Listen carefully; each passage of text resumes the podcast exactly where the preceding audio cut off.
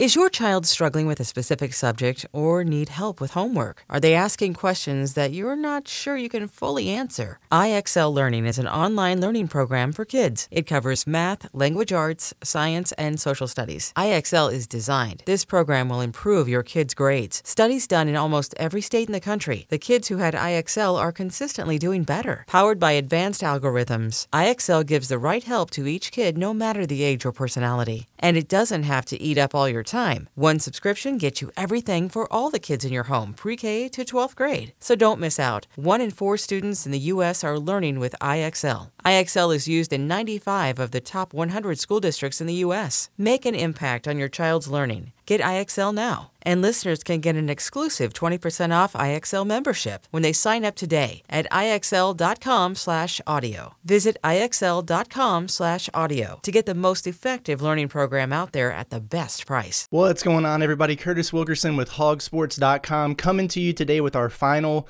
pre-Christmas, pre-SEC play episode of Hog Hoops Live. Razorbacks are 10 and 2 now, heading into the holidays. They bounce back from a rough night in North Little Rock over the weekend with a promising performance against Elon. Many questions still remain for this team. We're going to dive in and talk about all of that and give you a sneak peek on what lies ahead. All that and more coming your way on Hog Hoops Live.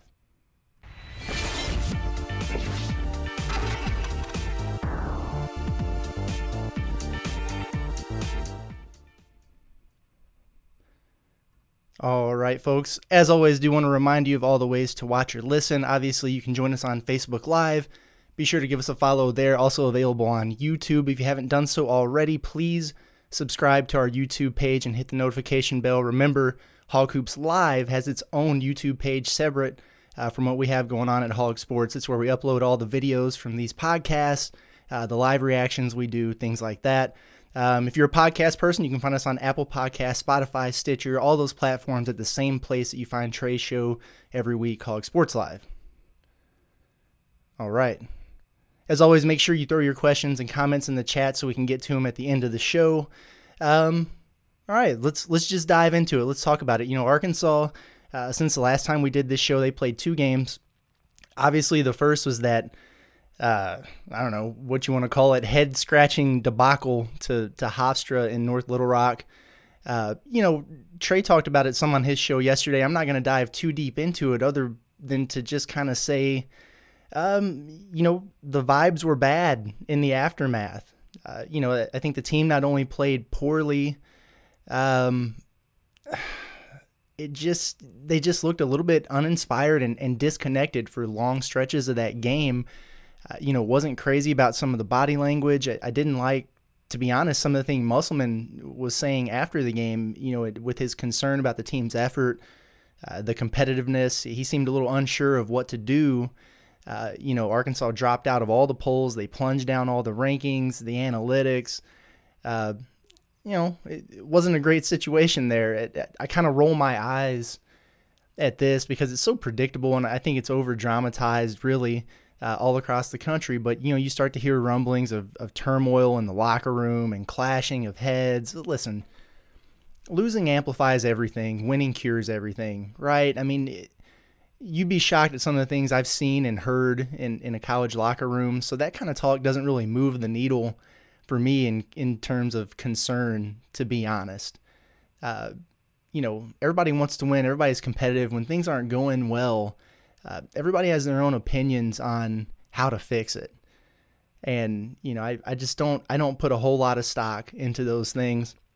And, and quite honestly, uh, I don't know that anyone really should have because I, I thought they looked a lot better last night. There were a lot of promising things to go off. So, you know, at any rate, what the whole cumulative effect did, though, of, of losing that game to Oklahoma and then losing against Hofstra, a team, you know, you shouldn't be losing to Colonial Athletic Association programs. and they're they're good, but come on now. So we know that. Uh, but, you know, it, it just kind of made what I think was probably the most meh game of the schedule against Elon critically important. And, and it's not because of the Phoenix themselves. I mean, the game already happened. I could tell you the names of probably three of their players, I think. But this game was about Arkansas, right? And, and sometimes it's about how you play and not who you play, right? And, and we really need to see how the Hogs would respond. Would they bounce back? Would they play together? How was the body language? What did the rotations look like? Because this is it. It was the last evaluative tool before things go to really an entirely different level with SEC play. You know, the game itself, hey, Arkansas wins 81 to 55 and in what Eric Musselman called by far the best game they've played all year. Great. Or was it? It wasn't all great. Uh, you know, we anticipated some lineup changes and the starters were interesting to say the least. Arkansas went with Chris Lykes, JD Notae, Jaxson Robinson, Trey Wade, and Connor Vanover. All right, so all five different starters from the previous game, three guys making their first start of the year. And listen, he talked about shaking things up in, in the lineup and the rotations, and people have been irritated because you know he's he's done some of that in the past and maybe not giving guys as much playing time or, or whatever as, as people would like to see. Look, 11 guys played in the first half alone, 13 played total. So we finally got a pretty decent look at a lot of guys. And, and part of that was because the team played well. They haven't been able to do that in previous games because they haven't been able to put these mid majors and low majors away. So then they're leaning heavily on, on who they perceive to be their top guys, but you don't really know and so others haven't been able to get extended run. That wasn't the case against Elon on Tuesday. You know, it was, it was pretty sloppy early on, which really to me is somewhat to be expected when you're trying a bunch of different combinations like Arkansas was. You know, some of the regulars were inserted, uh, kind of infused into the lineup for that that original starting group. We, we saw Jay Will, we saw Stanley, uh, Audice got in there, but but really when that happened, it started looking like more of the same and all of a sudden you look up Arkansas is trailing 26 to 21 with just under uh, just under six minutes left in the half, and I'm thinking, what what the hell is going on here? But at that point is where things change because Muss made some subs. He brings in Jaxson Robinson, Trey Wade, and Kamani Johnson to go along with JD and Devo in the backcourt. It flipped a switch. And it's kind of an unlikely trio if you think about it, but those guys were tremendous for Arkansas. Kamani right away. I mean, he checks in, he gets the ball in the in the low post, short corner area, rips it baseline, goes for a score, gets a block on the other end, gets it up the floor in transition. There's a kick out to Jaxson Robinson in the corner. Boom, three. Arkansas leads. Just like that, snap of a finger. All of a sudden, Trey Wade gets in there. He gets a baby hook to drop. Arkansas makes six of its last seven shots to close the first half. They block five of Elon's last seven shot attempts to close the half. They ended on a 17 0 run, and all of a sudden the Hogs have all the momentum. They're up a dozen. It was kind of the run that we've been waiting to see from this team for a long time, for what feels like a few weeks at least now. Game was over at that point. They pulled it out to over 30 points in the second half, won by 26. Uh, good right? That's what you want to see. So, you know, keeping the the opponent and the level of competition in perspective, uh, what are the things that we can take away from this game? Because again, the next one is a trip to Starkville to start SEC play, and that ain't going to be easy. So, what can you glean from this game, this performance? You know, first, I think that your backcourt trio right now of JD Notae, Devo Davis, and Chris Lykes is, is pretty solidified. Arkansas is shaking a lot of things up. Musselman's tinkering with a lot of different looks, but those guys all played big minutes. Even though Lykes got his first start of the year, Devo came off the bench for the first time. Those those guys were were in there for the most part as as key contributors. Uh, you know, Lykes in his first start, man, I, I honestly do kind of feel bad for the kid because he he gets hammered relentlessly by some folks. He only took eight shots, he made four. Elon couldn't guard him. They kept fouling him. He gets to the line 12 times, makes them all, by the way.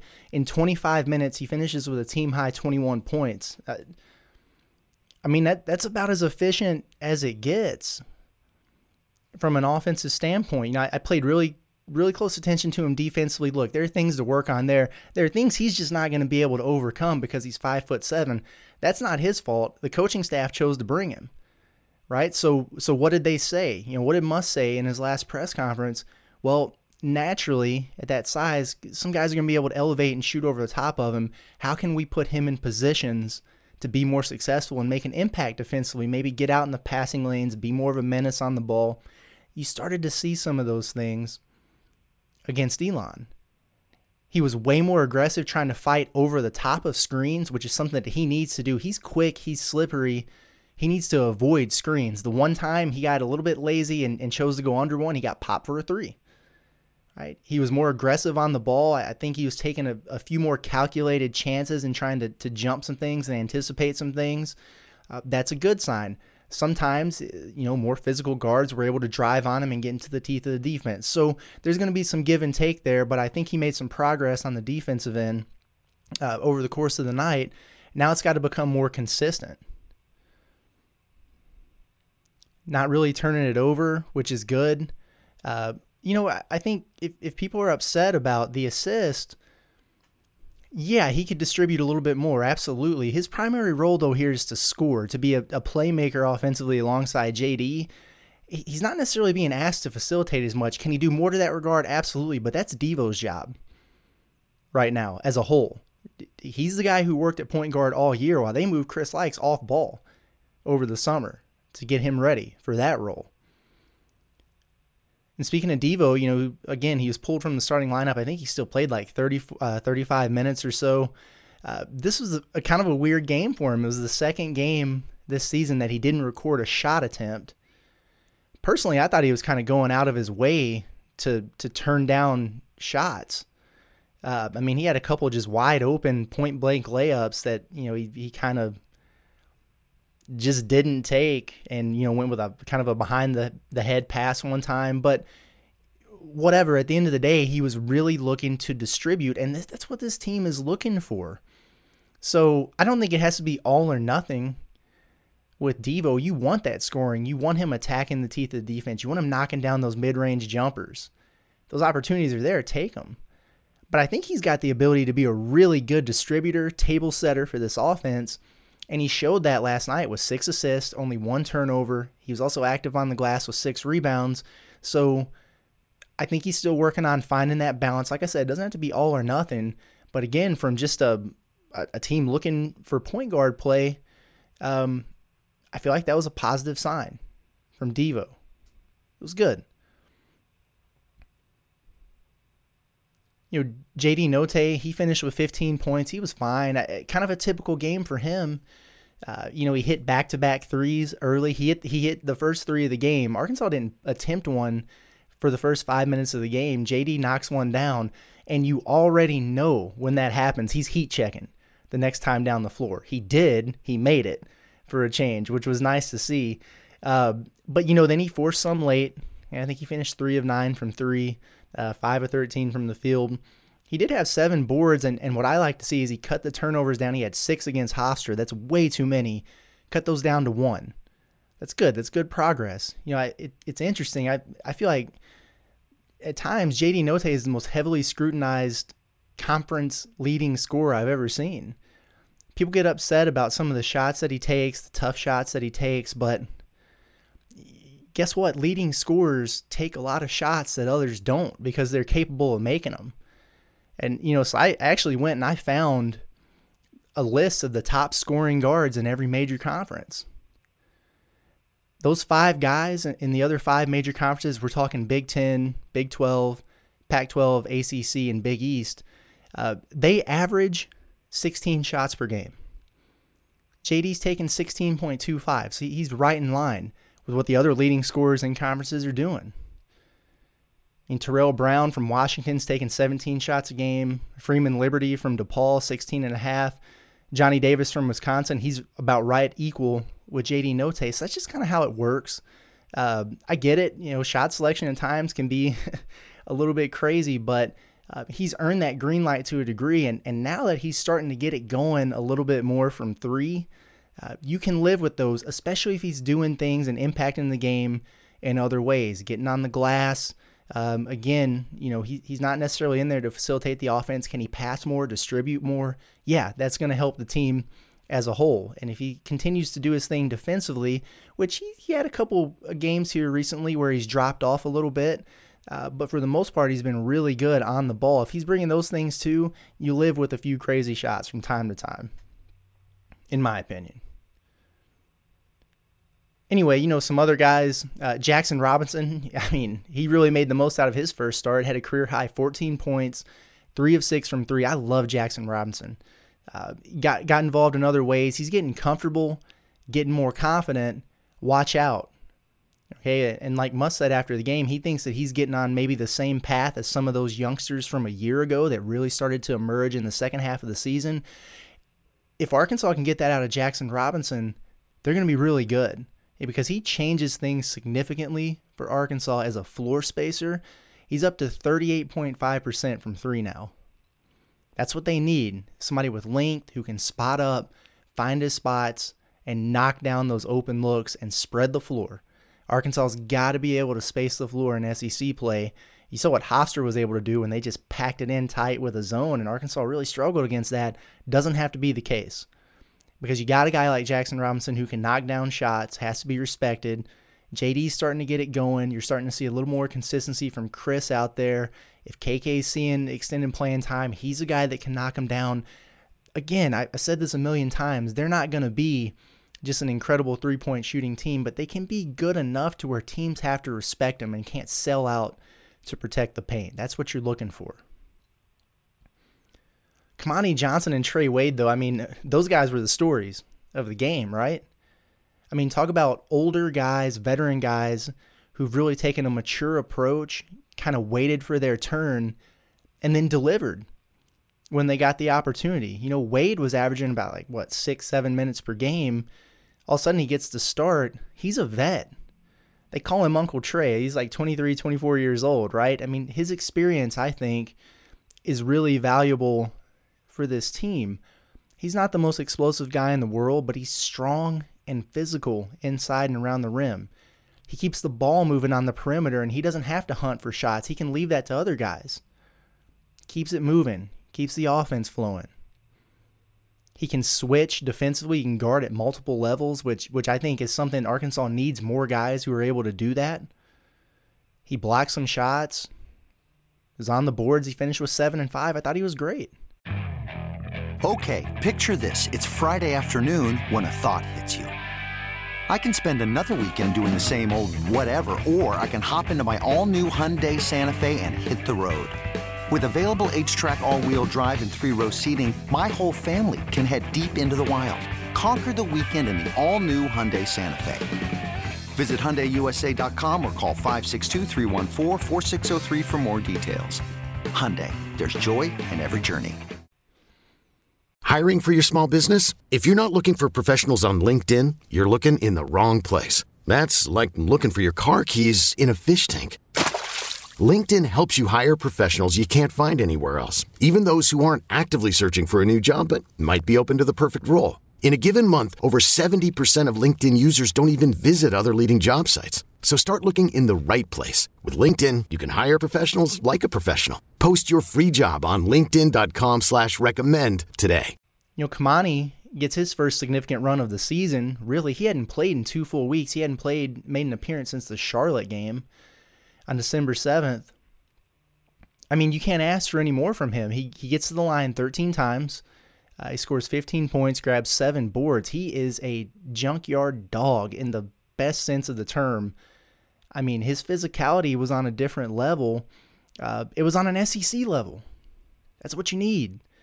He rebounds out of his area. He's got a huge rebound radius. He can get to balls that other guys can't. Um, look, I mean, he's not the most talented guy in the gym, but he flat out goes 100% at all times. It was refreshing to see that. So, you know, what does the future hold for those two guys? Um, listen, I, I don't think that being the stars against Elon is going to put me on the train that, you know, Kamani and Trey Wade should start at Mississippi and, and they're going to carry Arkansas to the promised land. But don't you feel a little bit better about the depth and the physicality that this group will have in the paint come SEC play now? Now that we've just been able to see them play an extended period because I was getting a little bit worried about it after Jay Will. I think these guys can hold their own in there and, and be valuable in your rotation. Like, and we've said it before, it doesn't have to be a crazy amount of minutes, but if they can come in and contribute consistently and be physical and be active on the boards, uh, and just keep things flowing, that's huge for this team. They look the part. And, and so I'm at least going in SEC play with more confidence that Arkansas is going to be all right in the paint.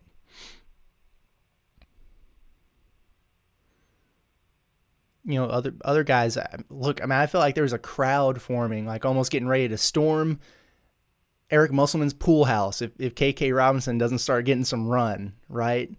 It I mean it's it's been crazy. You know, the football cliche is like the backup quarterback is the most popular player on the team.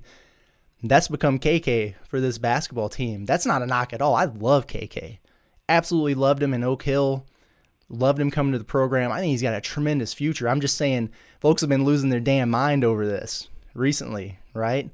And th- and that's what happens when there are struggles. And if you're looking for point guard play, and then you're looking along the roster, you're going, well, who can do that? Well, he does kind of stick out like a sore thumb, right? So it was good to see him get some run. You know, he played double digit minutes for the first time since the Gardner Webb game. What was that, the second game of the year? Honestly, I, I thought he was fine. You know, not not great, not bad. I was just happy to be able to watch him and evaluate him for an extended extended chunk of time. What I will say about KK is I do think he's a guy who's only going to improve and grow with more opportunity.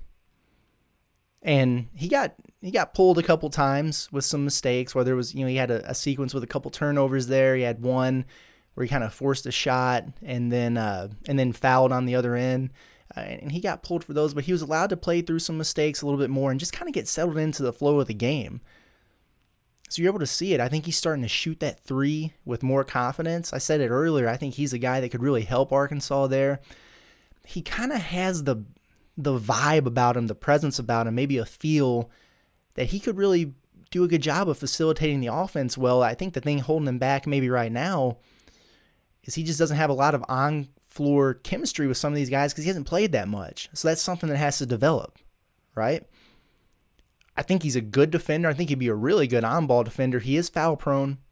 He did pick up three fouls in six minutes last night, but you know, at the end of the day, it was encouraging to see, and I hope that he's able to build off of that. I hope we continue to see more of him because I, I do think that you know, while I'll stop short of, of where some people are with you know, got to got to bench JD or Chris or Devo or whatever, and you know, thrust him into the lineup, play him 30 minutes a game. I, am not ready to go there, but I do think he can play a valuable role that could expand and evolve as he gets more comfortable. So I hope he continues to see just, you know, some extended rotations and that way you can really see what you have. And it's going to be difficult at times in SEC play, but again, um, if you are struggling in other areas, you need to see what you have in him, right? There's no question he's incredibly talented.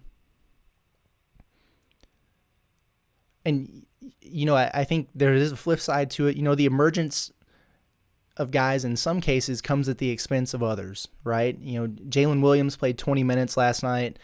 Um, didn't really look like himself. He hasn't for a couple games now. And, and, you know, when I think about that, this is a guy who has dealt with bad ankle, back spasms. He's had a heavy workload. I wonder if maybe he's just a little fatigued lately or beat up. I think I have a hunch that you know maybe a few days off here around Christmas, and we'll have him recharge moving forward. He's your guy at center, no question about it. I think he's going to be fine. Um, I think maybe he just needs a little bit of rest. I could be wrong, but I have a feeling that he's going to come out with his hair on fire uh, against Mississippi State. You know, the two that I found most interesting uh, that, that we probably need to monitor here is it was Au'Diese Toney and Stanley Umude. I mean, they, those two combined for 13 minutes and just two points. Both have been, you know, I, would say struggling uh, or quiet lately. Uh, they got their turns early on, but Muss set them both for the entire second half. I was kind of surprised by that. I mean, it worked out, right? But, you know, listen to this quote from Muss after the game, and you tell me if this wasn't a direct message. He said, we had some guys that hadn't had an opportunity to play a lot and they were hungry and they played. Some of the other guys who have had a lot of opportunity need to play with more energy because you cannot win in the SEC unless you have toughness and you play with great energy and have a competitive will to win. You can't win in this league unless you possess all those qualities. So I I mean honestly, I think that kind of carries me into the final part of my my show here, which is where does this team stand, and and what can we expect come SEC play, because it's here. There are no other tune-ups. There are only a handful of practices, and then they're on the road to Starkville. You know, Muss knows we know. I think that you know while this game against Elon helped in terms of um, you know like reversing the course of momentum, uh, regaining some confidence that was maybe lost over the last couple games, uh, getting a more extended look for for guys to at least get a little bit more of a clear picture of what your depth can really be there's still a lot of questions that need to be answered and, and, things that need to be fixed for this group moving forward. You Muss said after the game that they've wrapped the first of four stages to the season. He breaks it down. Stage one is non-conference. Stage two is SEC play. Stage three is the SEC tournament, and stage four is if you if you did well enough in the first three stages, uh, your postseason continues, right? So he feels like they've wrapped stage one, and that they're he thinks they're one game behind schedule. And I agree with that. I, I think I actually picked Arkansas to be 11 and 1 at this point. I projected them to play Illinois and lose that game in Kansas City. Uh, turns out that didn't happen. They won all the games up until Oklahoma, which is a neutral site game against a Big 12 team. They lost, whatever. Uh, the Hofstra one is a little bit of a black eye, and and I do think something that's impacted them outside of just the win loss column has kind of been the eye test right? Because even before Arkansas took these couple losses that they had, uh, people were starting to question them a little bit in terms of, well, they sure haven't looked great. They haven't really been playing everybody. We saw those things start to kind of manifest, but before they took a couple losses. So uh, at the end of the day, though, you are ten and two, and the question is, how do you move forward from here? Uh, you know, go back to to those two guys. You know, I, don't, I don't think this team is going to reach its potential if Au'Diese Toney and Stanley Umude aren't factors for this team. As, as talented as they are, you know, I think if they simply just, you know, kind of match the intensity of some of the other guys, you know, that that that played last night, things are going to start going better for them. I mean, we've seen Au'Diese carry this team. He did it in, in Kansas City to their two biggest wins of the year. We've seen explosions from Stanley. Uh, both of them ha- have some things to work on defensively, as does I think everybody else on the roster. Right? Uh, you can always get better on the defensive end of the floor. Um, but how can Au'Diese assert himself more offensively when teams adjust and start taking away uh, his offensive rebounding and his basket cutting? I think that's going to be an important question that that has to be answered. That that's between, you know, what can he do individually and what positions can the staff put him in because he could be a major factor for this team. And with Stanley, uh, man, you, you really do just have an incredible talent, but he just hasn't settled in. And I, you know, I, I asked that question actually to Muss, um, and he kind of got off topic when he was answering it. But it does just feel like, you know, we've seen these flashes from him, uh, but haven't gotten, you know, maybe the big time impact consistently that we expected. I think it's in there at least to a degree, how do they unlock it? So those are some of the questions that they have to answer and, and figure out, you know, on an individual level. Uh, and look, I'm not breaking news to anybody, right? I mean, uh, Muss knows this, the staff knows this, um, and they're just looking for ways, just like the way they've been tinkering with the rotation, finding the right combinations, trying to get guys in the right spots and in the right position to succeed, because that's going to lead to wins.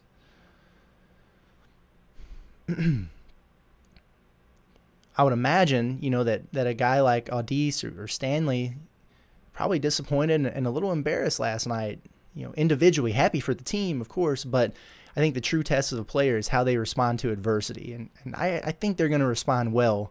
Uh, unfortunately, we have to wait like eight days to find out. You know, offensively, how do you feel about that point guard position? is the consistency going to be there? You know, if, if JD and Lykes are your starting guards like they were against Elon, is the ball going to move them enough? Is Devo going to be able to, to find that balance and, and consistently sacrifice some shots? Not all of them, but some of them to help facilitate. Can KK continue to grow his role and, and factor in at some point there? Can his team knock down enough threes to keep defenses honest? We talked about that a little bit earlier, but I think the last few games have been encouraging. The last three games, even though they lost two of them, Arkansas has hit nine threes per game at over 35% shooting. Look, that ain't shooting the skin off the ball, but I'll sure as hell take it after what we saw, you know, for the first nine games of the year. Arkansas is up over 30% from three now as a team, and I, I'm not going to throw a party about that, but that's progress. It's measurable progress. And so, can they carry that momentum forward? If they can, I think that would be huge. We Talk about three point shooting. How about the three point defense? Well, I mean, the last two games against teams who've been averaging about 10 makes per game from three at, at roughly 36%. Well, I mean, Arkansas has limited them to seven and a half makes and 31% shooting. So, again, you know, they have to show it against an increased level of competition now, but it's measurable progress. So, uh, you know, you're starting to see at least things trend in the right direction. We had one of our one of my favorite posters on our board, Alma. Um, he started a thread the other day. It said Arkansas is in the 300 club, and it's not a good thing. They they rank you know higher than 300 in in uh, in poor three point shooting percentage and in three point defense. So I I think that they've probably gotten down back into the 200s in both of those areas. So you'd like to be a lot better, uh, but you're trending in the right direction, right? You know, so Arkansas Arkansas's hitting SEC play here with, with some things to prove. I, I kind of thought at this point they'd be pretty highly ranked and rolling, but eh, things don't always go according to plan, do they? They're currently at number, uh, let me see, 89 in the net. That's lower than you want to be. Projected nine seeds. So they're going to have to rebuild the resume a little bit to get back to where they want to be. Uh, guess what? I mean, you have a critical quad one opportunity waiting for you at Mississippi State. A winnable game, quad one opportunity. I think that's a crucial game for so many reasons. I mean, obviously, you really want to set the tone for SEC play the right way, don't you? It'd be huge for a resume boost. But then you look after that, and you got Vanderbilt, Texas A&M, and Missouri as the next three games. And, and listen, there's never an off night in the SEC, but those are three teams projected in the back half of the league. And so if you're legitimately a you know an NCAA tournament team and, and a team that feels like they can do damage in the league, you win those games. So if they're able to to handle their business against Mississippi State and, and then get through those three games that they're going to be favored in without a hiccup, that really sets up what I think is a showdown at LSU on January 15th. LSU, who's undefeated and, and has actually been really impressive, uh, doing it in different ways. They're actually playing defense now under Will Wade, which just feels weird coming out of my mouth. But whatever, they're having success. But I think if Arkansas is able to handle their business, that is the game where they can really reestablish themselves. Because you think about it, if they do that, uh, you know, you're walking into Baton Rouge with an opportunity to, to take on a, a ranked opponent. I'm, I imagine they'll probably still be ranked at that point. Uh, on the road, another quad one game, and Arkansas would be 14 and 2 and 4 and 0 in league play at that point. So you're kind of rolling a little bit. I, guess my point of it all is, you know, things haven't been pretty, maybe haven't gone the way we've expected or, or the team has expected. There are things to work on and things to improve, but everything this team hopes to achieve is still 100% on the table. And I think they took a step forward in this game against Elon uh, in terms of coming together as a team, figuring some things out in terms of who can play for you, who can't, who needs to step up, and, and maybe some combinations that'll work. And now it's all about just building momentum and taking it one step at a time. It's a process. And I know it's hard to be patient at times, especially when you come in with so much so much hype, right? And, and the expectations that this group had. But, you know, while this isn't the same team as last year, uh, last year is a prime example of how a group can evolve over the course of the year. And Musselman's teams typically do that. Said it a hundred times. He's won 20 games at least every year he's coached. His teams play better basketball at the end of the year than they do at the beginning because it takes him a while. He usually is a guy that has a lot of, of new pieces to get acclimated. It takes a while to get that thing to gel. And and you can't control when it happens. And you can't control if it happens, but I think it will with this group. They've got the pieces. All right. Got any questions today? Looks like we do. Michelle, Michelle says, easy to forget about the Hofstra game after last night. Good mix up of the lineup and Jax. Talk about stepping up. Yeah, I Michelle texted me last night. She's she was watching the game from home, and uh, and Jax was lighting up those threes. I I love that. It, I mean, six six, long, and just has a pretty. I mean, it's an Isaiah Joe type release, and and I I, I hold that man in high regard. So uh, that's a compliment to Jaxson Robinson you know, if, if he would have hit that 4 3, the roof would have come off Bud Walton Arena. And, and just, I don't know, there's just something about it. I think if he can really establish himself, it's going to help this team a ton. And maybe, you know, do you keep him in the starting lineup? I would. but at the very least, I, I think he's a guy that's got to play significant minutes for you uh, moving forward, especially while some other guys are trying to figure it out, like Toney, Stanley Umude. Uh, if you got a guy that can step in and, and knock down threes and space the floor, that's huge. Gil McGarity says, Merry Christmas. Merry Christmas to you, bud. Appreciate it. Tyler Tober says, Do you think Muss's desire to keep a small rotation is one of our issues? Excuse me. Well, um, not necessarily. I mean, if, if you really look at it, uh, you know teams that typically find themselves deep making deep NCAA tournament runs. Most of those groups rely on six, seven, maybe eight players. You know, and, and that's what Eric Musselman likes to get to eventually. Uh, I think what he really likes is to have his top six or seven uh, just solidified. You know who they are. You know what you're going to get out of them. He'll play an eighth guy or a ninth guy. That's a role that typically evolves over the course of the season, maybe based on matchups. Um, I think it's been a hindrance maybe early on this season because you have all these guys like a KK that we saw last night, Jaxson who's starting to emerge. We talked about Kamani and Trey Wade, who we just haven't seen that much of. And so you'd like to see, you know, expanded rotations early in the season like we did against Elon that way you can figure out what you have in these guys. And I, I but I do understand where he's coming from because you know what you have to evaluate going into the season is past performances and everything that you've seen over the summer and in practice. And so that's what dictated the rotations early. And, you know, those guys were ahead of the ones who weren't playing in the pecking order. Well, then you get into games and, and your main guys are struggling and and you just might not have as much trust or confidence in going deeper in your bench uh, in some of these games. So it it's kind of a give or take. I guarantee you that they've had every intention of, of wanting to expand this thing a little bit more. The opportunities haven't really been there, um, and and it's a risk if you if you go with an unknown sometimes even over a guy who you know what what he's capable of, but he might be struggling at the time and I, I, think that's something that's been difficult for some people to understand. I I get it. Um, at some point, though, you just have to make some tweaks and adjustments and roll with it, and that's what they were able to do last night, which is good to see.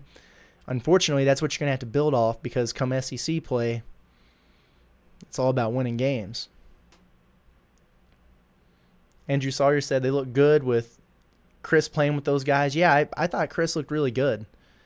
Um, you know, like I said, he he gets beat up, you know, for his for his defense. And listen, I I 100% agree with everybody. There's some limitations there. I, I think there are some things he can do um, to help negate some of the bad with with some things that he can do well. Um, but offensively, I, I like what he's bringing to the table. He's been a lot more efficient the last couple games. You know, there was a, a period of time there he was shooting, you know, in, in the mid 30s percent wise from the field. Uh, that's got to come up. You got a, guy like him, a you know a volume shooter. Those percentages are naturally going to be a little bit lower, but you got to be 40% or over. I think he's up to about 39.5 now, so he's getting there. He's making progress. Um, you know, he's going to take some of those head scratchers that that Notae does too. Uh, I'm okay with some of those. I'm not crazy about the ones in the mid range. He seems like a guy uh, who can really knock down the three ball. and uh, you know if you can't get to the rim, he's got a knack for getting to the free throw line. He leads the SEC in free throws attempted, and he's like an 85% shooter from there. Uh, man, so don't settle for that mid-range jumper. Just just get into somebody and get to the foul line or kick it out, right? Uh, so some things to work on, but but overall, I I think maybe he's been better than he's gotten credit for. Michelle says Mike Lykes is a little mouse running around sneaking through legs and stuff, whatever works. Yeah, I mean, listen, there's some disadvantages that come with being, you know, a, a tiny guy like that. There's some advantages that come with it too. That low center of gravity, he can kind of get underneath people and uh, and cause them some problems. Tyler Tober says watched Arkansas State play Lyon College last night. First of all, shout out to Lyon College. They, they were in the league that I I used to coach in. Um, love those guys. Chad Tapp was their their head coach, is a, a buddy of mine, and he's uh, he's coaching D two now. But he did a great job at Lyon. Uh, said Desi Sills didn't look like the electric Desi we knew. Was sad to watch. Still love him though. Yeah, that that's too bad. You know, um, we kind of saw that towards the back half of last season uh, with Desi. You know, and I think early on, you know, he had some some really explosive games and did some great things for the Razorbacks. But really, the back half of the year, um, you know, as his role kind of changed and decreased, uh, you know, we didn't have that same kind of like you said the the electricity out of him. He had a what? Who were they playing? Was it South Carolina maybe? Where he had the breakout late in the year. He hit five threes, kind of went nuts, and um, you know that was really good to see. I remember he took that really hard fall. Uh, I thought he popped his shoulder out of place or broke his collarbone or something. I, I guess he didn't, but uh, never really felt like he was the same after that. I, I want to say, was that Mississippi State or Ole Miss?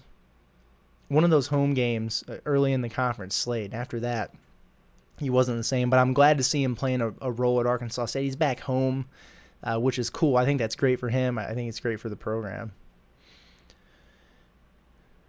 David Voss says the gauntlet starts soon. Excited to see us live up to the number three SEC preseason accolade. Excuse me. Um, yeah, I, I hope they do. You know, it, it's interesting because the talent level in the SEC um, about as high as it's been in several years. And there are some teams that are incredibly dangerous, uh, but you know we're also seeing some teams having similar hiccups uh, to what Arkansas has. Um, you know, you look at an Alabama, for example. I mean, there have been times where I've watched Alabama and gone, Arkansas ain't nowhere near on this level right now. Sorry. Uh, but when I watched them play Gonzaga, Houston, I came away thoroughly impressed. But I also watched them lose to Iona. And I also watched them lose uh, on and off. You know, we watched a little bit during during timeouts and breaks last night of, of them lose to Davidson. I watched the whole game where they, they lost to a, a struggling Memphis team. Uh, so, you know, they can be as good as anyone in the country, and they can really have some clunkers. And I think that kind of encap- encapsulates a lot of teams right now. You know, Kentucky, wildly talented. Uh, they look pitiful in a loss against Notre Dame. Uh, they had some of those non-conference games, kind of like Arkansas had, where it, it felt like they slept walk through it. Then the other day they pounded North Carolina. So ups and downs. And, you know, Auburn's kind of been the same way. LSU has been has been playing uh, maybe a little over their heads early on, but you know they've looked pretty good. But all these teams Ole Miss lost to Samford last night. All these teams, uh, you know, have a, an incredible amount of talent and potential, uh, but they're still searching too. They're no different than Arkansas is. They're still searching, trying to find the right combinations, figuring out what works. They have good nights and bad nights. That's just part of the deal. And you know, I think maybe we got a little bit spoiled during that that stretch last year where Arkansas they didn't lose for an entire month in February. They won, you know, going into the SEC tournament, 12 games in a row uh, in conference play. We've become accustomed to winning around here, right? So, uh, and he doesn't lose during non-conference play. Typically, Musselman doesn't, um, and so they, you know, they lose back-to-back games, and we're like, whoa, what's going on? Is, has he lost his Has he lost his magic? No, he hasn't. It's just part of the process. So.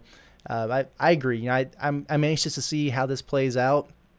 I've said it before. I think this is going to be an SEC uh, that kind of beats up on each other at the top. You know, I I do believe that a 13 and 5 could win the SEC this year. And I think, you know, a, a 10 and 8 or 11 and 7 could put you in position to, to possibly play for that double bye. Top four, get a double bye at the SEC tournament. That's how good I think this league is. There's going to be a lot of parity. Um, going to be fun to watch. Michelle says, Do you think that Muss will keep some of those new faces in come SEC play because of the hunger he saw in them? yeah, I, I mean, I think that uh, you've got to get Jaxson Robinson, Kamani Johnson, and Trey Wade involved when you go to Mississippi State, right? I mean, if that's the best game he feels like the team has played all year, and, and they were three key parts of it, you got to find room for them. And and again, I don't think that means you abandon ship on, you know, Au'Diese Toney or, or Stanley Umude. Uh, you don't. But I, I do think that, you know, somebody else asked the question a minute ago about the short rotations. Look, like Muss likes to have his top six, seven guys. Might be a situation right now where you do play nine or 10 for a while until you really see who can establish themselves and, and maybe you whittle it down from there. But I don't think right now Arkansas has a top seven that is really uh, just kind of concrete cemented into those roles. So, hey, what does that mean? It means you kind of ride the hot hand for a while. So if that's Kamani and, and Trey Wade and Jaxson for a stretch, that's great. And then if, you know, Au'Diese figures it out and, and he starts playing like he did early in the season, then you're all the better for it. But yeah, I, I think you got to see him early on. I think you do. David Voss says those older guys don't have time to mess around. It's true. It's really true. I mean, uh, you come in as as a you know a grad transfer, fifth year seniors, and things like that. Uh, this is it. You know, if if you want to do this for a living uh, and, and have opportunities, you know, in, in basketball after college, this is your final opportunity to showcase it. And um, you know, it can it can be frustrating, I'm sure, at times when things aren't going your way or you know you feel like you could do more or, or should be getting more opportunities, but I think you just have to control what you can control in terms of you know your work ethic and your attitude and your approach, and just trust the 70 years of, of NBA experience on the staff that you have here at Arkansas. And and I think that Trey Wade and Kamani Johnson uh, have really been great examples of that. Guys who have, you know, waited their turn, continued to work hard, got their opportunity, took advantage of it. That's all you can ask. Gil McGarity says people here in Mississippi think the hogs are a joke. Coming down here and prove them wrong. Woo pig suey. Yeah, I, if I was from Mississippi, whether I was a, a rebel or a bulldog fan, I don't I don't know that I'd be calling anybody a joke, personally. Andrew Douglas Eford says, How did the physicality of our bigs? That's what we need out of that group some intensity and a little meanness. Wade and Robinson showed uh, what needs to happen, especially in conference play. I agree. I mean, it's a it's a different level, uh, different level of physicality in SEC play, and a, and a different level of athleticism, speed. Uh, you have to elevate your play when you get into the SEC, and uh, like I said, I, that was something I was concerned about, uh, just in terms of, of rebounding, just interior defense, uh, because these guys are going to be long. Every night, you're going to be playing a future draft pick in the NBA, sometimes multiple, right? So, are you going to be able to match that intensity uh, and, and the physicality that goes on with that? I feel a little bit better uh, about Arkansas's chances to do that than I did you know, this time a few days ago. George Ulmer says, Curtis, I totally agree, was very impressed with Wade and Kamani Johnson last night. Uh, I don't believe they have the talent for us to be top tier SEC team. We have to get more from our more talented players. Yeah, um, right. I mean that's that's kind of why I said you know, uh, I think both those guys should have a role. Uh, I, I, think they can have an impact and make this team better. Uh, but I don't think they're going to take Arkansas to the promised land, right? Um, and you're 100% right. Au'Diese Toney, uh, Toney, Stanley Umude, uh, those guys need to be key pieces for this team to reach its potential. Jaylin Williams has got to get going a little bit. Uh, you're going to need your core guys and your impact guys uh, to really step up and lead you. Uh, but yeah, these two, Johnson and Wade, can absolutely have a positive impact on the team. How do you think Jaxson uh, held up defensively? You know, I, I thought he was pretty good. Um, he he's a young guy, so he does need to add some strength um, and a little bit of you know maybe like a mean streak or a little bit more aggression out of him would be nice to see. It's something that you develop, right? It, you look at you know Trey Wade and Kamani Johnson; those are crusty old veterans, right? They're mean, they're nasty, uh, and and so maybe he can take a page out of their book a little bit. But um, I think he does a pretty good job with his length uh, in terms of being able to defend on the ball and, and contest shots. Gets lost a little bit off the ball sometimes, and that's an, another thing you see with young players: ball watching a little bit uh, not seeing ball and man, things like that, being a little bit late in rotations. The more he plays, the better he'll get there. I, I do think he profiles as a plus defender. Uh, but yeah, I, I thought he was okay last night. I did.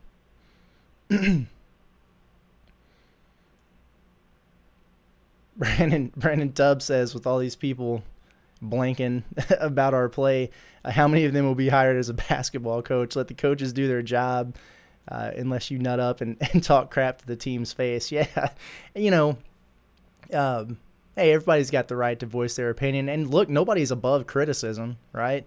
Uh, you know, if I don't if I don't agree with the decision that Muss makes, it, it doesn't mean I, I think that I know more about basketball than him because I don't, but uh, I can voice that opinion just like, you know, you guys can voice the opinion too. But, uh, you know, again, losing amplifies everything, right? And and all of a sudden the magnifying glass is really really placed on every little detail uh, that's going on, and then you know all of a sudden you win, you beat a bad team by 26 last night, and everybody's happy again.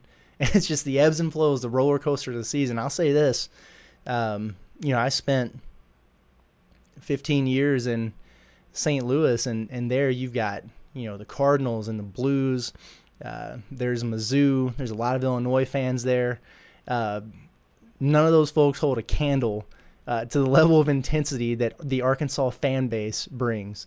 Um, you guys are crazy, absolutely nuts, and I love it. Uh, and it's it's hilarious uh, to to kind of set back and look at some of the reactions from time to time, no doubt. George Omer says, Curtis, should we be worried about Mississippi State? Yeah, we should. Uh, I mean, you know, they're they're pretty good. Um,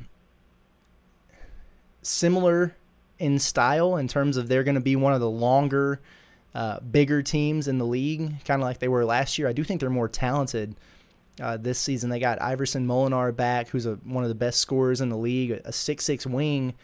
Um, you know, you'd like to have a guy like Au'Diese Toney who shut down – uh, Cincinnati's leading scorer to be able to step up. He hasn't been playing that well defensively lately, but he's the ideal matchup, you know, for a guy like Molinar. Uh, Devo's given up quite a bit of size to him, and, and then obviously JD would too. So it's going to be interesting to see how they match up there. Uh, they got the Jeffries kid that transferred in, uh, Garrison Brooks from North Carolina inside. Tolu Smith is back. Uh, they've got Rocket Watts from Michigan State. So not an incredibly deep team, uh, but I think their starting lineup is really good, and uh, yeah, I mean it's it's gonna be it's gonna be a challenge. I would say that they'll probably they will probably be up there with you know one of the better teams Arkansas has faced so far, and it's on the road, and it's weird playing in the hump. We know that, so uh, yeah, it's gonna be gonna be a big test. If Arkansas gets that dub, it's gonna be a big one. Um, let's see. John Sullivan says, "Is Chance Moore really that far behind these other guys?" Yeah, um, he is. You know, it, it's tough for him. He's the only freshman on a roster full of upperclassmen, and you know, even a guy like Jaxson Robinson, who's actually the youngest guy on the team. Um, you know, he played a whole season of, of SEC ball last year. Yeah, you know, even a KK who was injured most of his freshman season, he had all that experience, uh, you know, two off seasons now. So it, it's just a learning curve. And, um, you know, it doesn't mean he's not a talented player that he can't contribute in the future. Uh, but right now, yeah, he's, he's kind of the low man on the totem pole. Wes Derrick says, What do you think of KK's progression. Do you see him becoming a key player this season? Um, yeah, kind of kind of touched on that earlier, but uh, I I think we just didn't really know uh, much about him in, until last night, just because he hasn't gotten a lot of opportunity. You know, he had the start. Was it opening night or, or maybe the second game? He earned a start. He played about nine minutes, and then, you know, after that, uh, you know, we haven't really seen him for extended minutes. Um, so you know, getting to evaluate him last night, again, I think there are some promising things, some things to work on. Uh, I like how he profiles as a guy that could facilitate the offense. I like what he could bring to the team as a three point shooter. Um, and I do think he can be a plus defender. Uh, probably needs to reel it in a little bit sometimes. You know, he, he got got a little careless, you know, just a, a stretch there. It's not anything that any you know nobody else on the team does because they do, but uh, you know, had had back to back real iffy passes. So you know, just uh, just settling in a little bit and getting into a flow, and he can only do that with playing time. Um, and then I think the big thing with him right now, in terms of of staying on the floor, is to stay out of foul trouble. You know, that, that's something that plagued him last year. It's something that Eric Musselman has mentioned when he's been asked about him this year. Um, you know, and I thought he was playing tough defense and, and maybe got a tough call or two, but still, uh, when you pick up three fouls in, in six minutes in the second half, you're not going to be able to stay out there that long. So, um, you know, I, I think some improvement there on, on playing defense with his body and moving his feet, maybe not so much his hands. Uh, that's going to benefit him quite a bit too. But do I think he can be an impact player uh, for the team this year? Uh, yeah, I can, it, especially if they continue to look for answers uh, at point guard and if they're still looking for three point shooting um, if he can continue to get opportunities and show the growth and trajectory that we've seen of other guys who are taking advantage of it, like a Jaxson Robinson, uh, then he could follow that same path. He's absolutely, I mean, this is a top 50 talent, right?